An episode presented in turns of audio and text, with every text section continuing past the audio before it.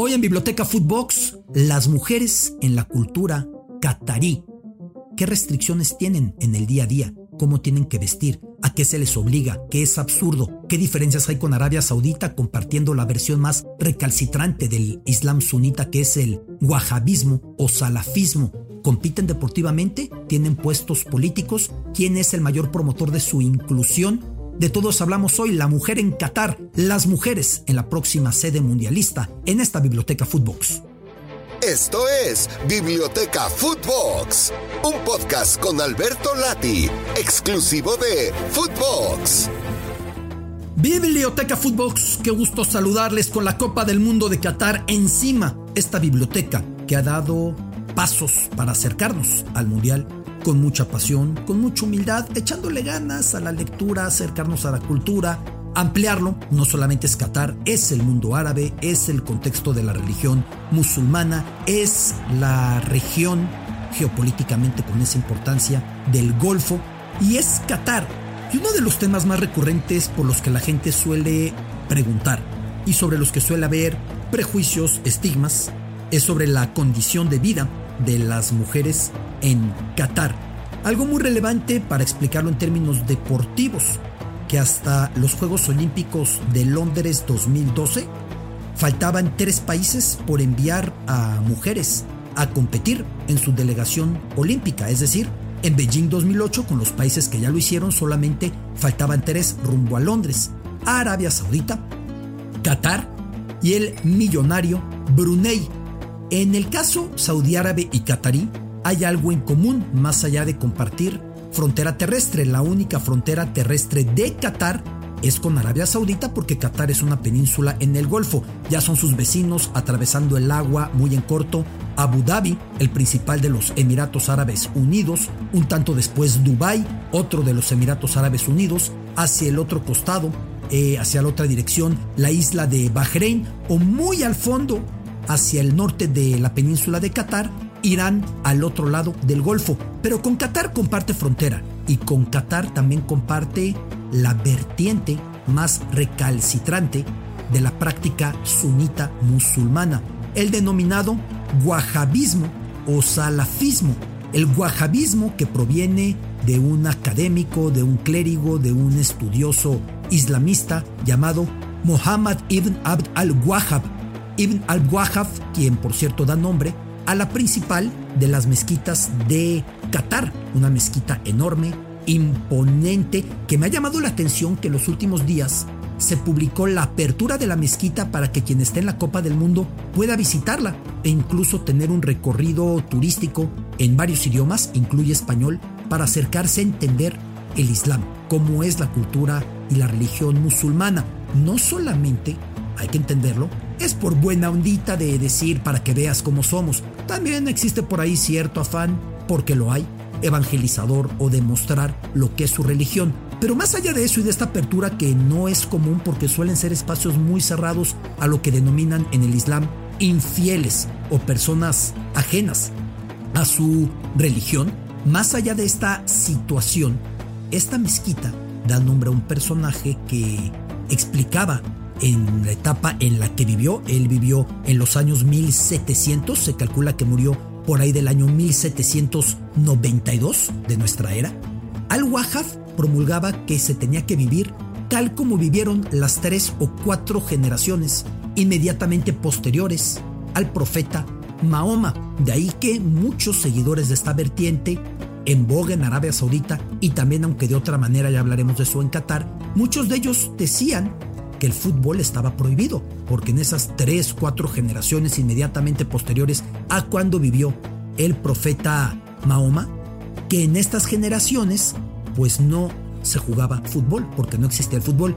Luego, para colmo, uno de los nietos del profeta Muhammad o Mahoma, eh, Anabí Muhammad, como le dicen en árabe, uno de sus nietos murió decapitado y al caer su cabeza, según explican las, eh, los relatos, las leyendas, su cabeza fue pateada por un adversario y que por ese motivo el fútbol, explicaban muchos guajabistas, era recordar ese momento de vejación, de humillación, de falta de respeto. Así que bajo ese pretexto estuvo prohibido por mucho tiempo el fútbol en muchos países. Pero hablaba yo de las mujeres Para Londres 2012 ya compitió una chica estadounidense, aunque de ascendencia saudí árabe, llamada Sara Atar, impuesto a Sara Atar a que compitiera en pruebas de pista y campo con la, la vestimenta que le permitiera cubrir la totalidad de sus piernas, la totalidad de sus brazos y también su cabello, a diferencia de cómo ella vivía en Estados Unidos, en donde ella solía aparecer con ropa normal y entrenar incluso con pantaloncillo corto. Y en el caso catarí, Qatar envía a la nadadora Nada Arakji Wafa, quien ya compite en Juegos Olímpicos y es la pionera catarí como mujer en unos Juegos. Brunei también lo haría y desde entonces todos los países han enviado mujeres a los Juegos Olímpicos. Precisamente por esos años, en 2010, casi 2011, apareció por primera vez una selección femenina catarí de fútbol acudiendo a la Copa Femenina Arabia, a la Arabia Women's Cup, que en aquel momento se había realizado en la isla de Bahrein, vecina a Qatar. Competidoras de Bahrein, Palestina, Siria, Qatar, Egipto, Jordania, Líbano, Irak y el equipo qatarí que en este torneo, su torneo debut, quedó al fondo de su grupo. De hecho, fue goleado 17 por 0 por Bahrein, luego 18 por 0 por Palestina y 12 por 0 por Qatar. El balance del equipo qatarí en aquel torneo fue de menos 47 goles, 0 a favor, 47 en contra en tres partidos. Sin embargo, al menos ahí ya hubo una primera representación.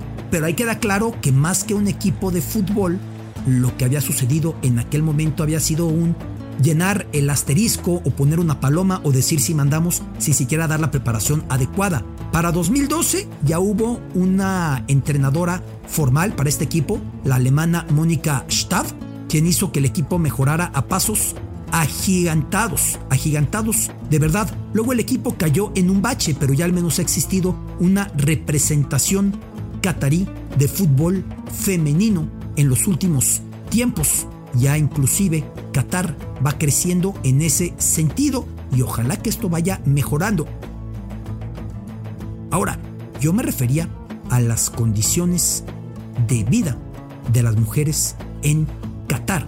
Y es un tema muy relevante, porque lo mismo en Qatar podemos ver a mujeres que van con burka, esa vestimenta que implica incluso una capa que cae sobre el rostro, no se ven siquiera los ojos, tras la capa pueden ver porque es una malla muy delgadita, pero al mismo tiempo uno puede ver en Qatar en zonas de extranjeros a mujeres saliendo del gimnasio en mayones, en top o en bikini en la playa. Existen esos dos Qatar y es que no olvidemos que Qatar es un país conformado en un 88-90% por personas extranjeras. Y eso propicia esos contrastes tan grandes.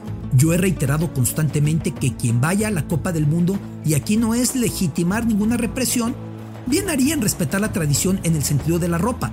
No se dice que la mujer se cubre el cabello a menos que la mujer desee ir a una mezquita. Ahí sí, como si van a la capilla sixtina, hay ciertas condiciones, como si van al muro en Jerusalén de los judíos, hay ciertas condiciones, en ese caso sí.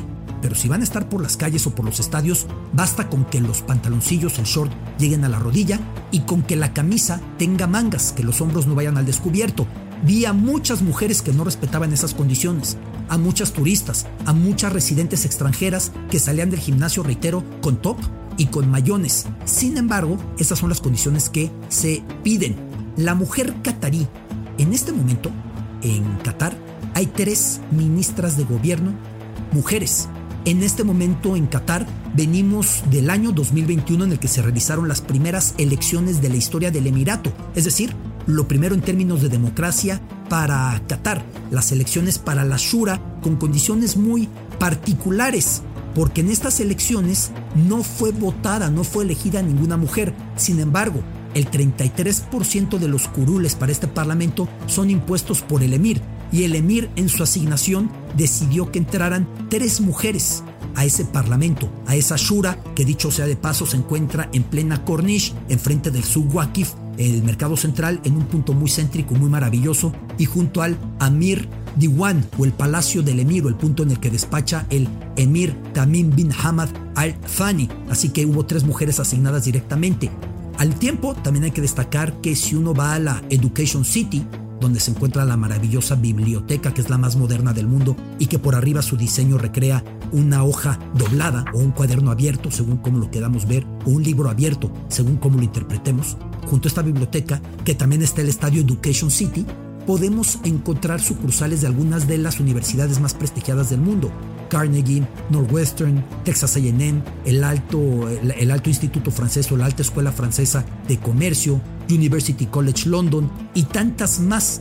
En ese lugar hay el doble de egresadas de posgrado mujeres que hombres. Es decir, Qatar no es Arabia Saudita, por mucho que comparta el wahabismo de hecho, en la disputa entre Arabia Saudita y Qatar, muchas veces los sauditas han dicho que le quiten el nombre del clérigo del estudioso Muhammad ibn Abd al-Wahhab, el fundador del wahabismo o el salafismo, a esa mezquita porque los qataríes no siguen lo que dice. En Qatar es común que las mujeres vayan conduciendo coche por la calle o vayan solas por el metro o vayan caminando o hagan lo que sea, a diferencia de Arabia Saudita que recientemente destrabó apenas, apenas el permiso, la autorización para que las mujeres puedan conducir un coche. Estaba prohibido hasta eso. Ahora, vale la pena también mencionar los puntos de restricción y los puntos de segregación, que bajo la ley de la Sharia las mujeres no pueden llegar a heredar tanto como los hombres.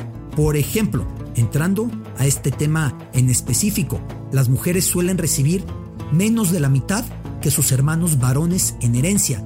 Otro punto, el hombre se divorcia fácilmente de una mujer, mientras que la mujer tiene que ir a muy complejos trámites, a cortes a explicar que se tiene que divorciar o se quiere divorciar y dar sus argumentos, como si tuvieras que darle argumentos a alguien.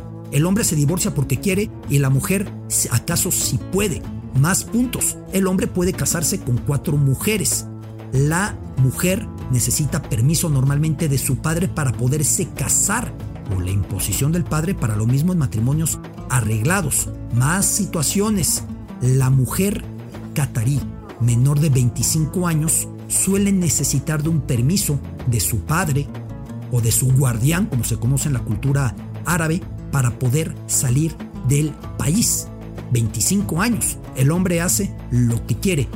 Si una mujer se embarazara, siendo madre soltera, se expone apenas por haber tenido relaciones extramaritales. Es decir, no estamos en el paraíso femenino. Por mucho que la mujer en Qatar ya aparezca deportivamente, ya aparezca culturalmente, ya aparezca corporativamente, que ya aparezca en eh, puestos políticos altos como tres ministras de gobierno o tres en el Parlamento o Shura asignadas directamente por el emir eh, de Qatar. Sin embargo, todavía hay un largo camino. No es Arabia Saudita de ninguna manera.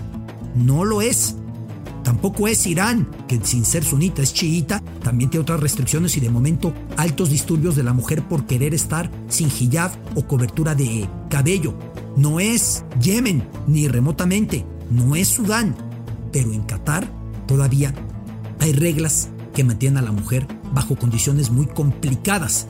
Dicho todo lo anterior, dicho todo lo anterior, la mujer catarí tiene su principal abogada, en la mujer me atrevo a decir más poderosa del Golfo y una de las más poderosas del mundo, la jequesa o Sheikha Moza, esposa del anterior emir, actualmente el emir padre, Hamad Al-Thani, Hamad bin Khalifa Al-Thani, eh, la jequesa Moza, que fue su segunda esposa. Y esto me da pie para hablar de otro tema muy interesante. En Occidente estamos habituados a que el trono suele heredarse al mayor. Y solamente hay un matrimonio. Pensaríamos que en este contexto de emiratos, el trono de un emir se hereda a su hijo mayor de la primera esposa. Eso no funciona así. Es elegido por el padre, por el emir en funciones, quién de sus hijos va a heredar el trono. La jequesa Moza, con todo el poderío que hoy tiene, no fue su primera esposa, fue la segunda para mayor confusión, su primera esposa, la primera esposa del anterior emir, había sido del apellido Al-Thani, de la casa reinante en Qatar, de la dinastía reinante en Qatar. La jequesa Moza pertenecía a una familia con ciertas y muy notables rencillas con la familia real. Entendamos que es un país de tribus y que estas tribus mantienen todavía esos balances de poder y esos jalones, pues la jequeza descendía de una familia con ese nivel de ríspidez en relación con el emir. Con este matrimonio, como siempre ha pasado en la Edad Media, en el contexto mesoamericano, con los aztecas, siempre ha pasado que con los matrimonios se busca acercar a los linajes, a la descendencia. Y con el matrimonio con Moza se dio la cercanía de los Alzani con la familia de la jequesa Moza. Nadie esperaba que el emir Hamad decidiera que su heredero fuera el hijo de la jequesa Moza. Y todavía más curioso, todavía más curioso, que el emir actual, Tamim, tiene un hermano mayor, Hassim bin Hamad, el primogénito. Era el elegido para convertirse en príncipe heredero. En 2003 así lo había elegido su papá. Sin embargo, él decidió abdicar a esa posición porque no le interesaba desgastarse con el poder teniendo tanto dinero y entonces recaló esa responsabilidad en su hermano. Pero la primera elección del anterior emir para sucederlo ya había sido el primogénito de la jequesa Moza, quien al claudicar a esto, abdicar a esto, recaló en el segundo de sus hijos con Moza. Muchos de los países del Golfo hacen burla de Qatar diciendo mira cuánto pesan las mujeres, mira cómo mandan las mujeres, se ríen de los cataríes por el peso de la jequesa Moza, por supuesto una burla absurda, ridícula, pero entendámosla en ese contexto de machismo, de hombres que mandan, de mujeres que viven a puertas cerradas. La jequesa Moza fue la encargada de dar el discurso ante la FIFA en 2010, a través del cual Qatar en esa sesión se convirtió en la sede mundialista para 2022. Algo muy curioso que mientras se señalaba a Qatar por el machismo y la misoginia imperante en su cultura, una mujer fuera a dar el discurso. Claro, un gran truco de marketing porque aparte la jequesa tiene muchísima personalidad, una gran capacidad y fue un discurso que tocaba sobre todo la, la palabra cuándo. Ella decía, ¿cuándo se va a considerar a un país de esta región y de esta religión y de esta cultura y de este idioma para tener una copa del mundo? Fue la jequesa Moza la que hizo ese discurso. Es la misma jequesa Moza de las grandes promotoras culturales del país y de las grandes promotoras para terminar con ese nivel de desfase o de opresión hacia la mujer. Falta mucho camino por delante. He explicado los puntos también absurdos. Sin embargo, vale la pena decir que Qatar no es Arabia Saudita y que lo mismo que vemos un hombre con cuatro esposas, con burka, las cuatro, vemos al mismo tiempo mujeres que si así lo desean, van vestidas casi como quieran. Digo el casi porque yo vi mujeres en bikini y yo vi mujeres saliendo del gimnasio en top aunque la recomendación es cubrir al menos las piernas hasta la rodilla y cubrir los hombros. Es Qatar, son las mujeres, es la sede de la Copa del Mundo. Estamos en Biblioteca Footbox.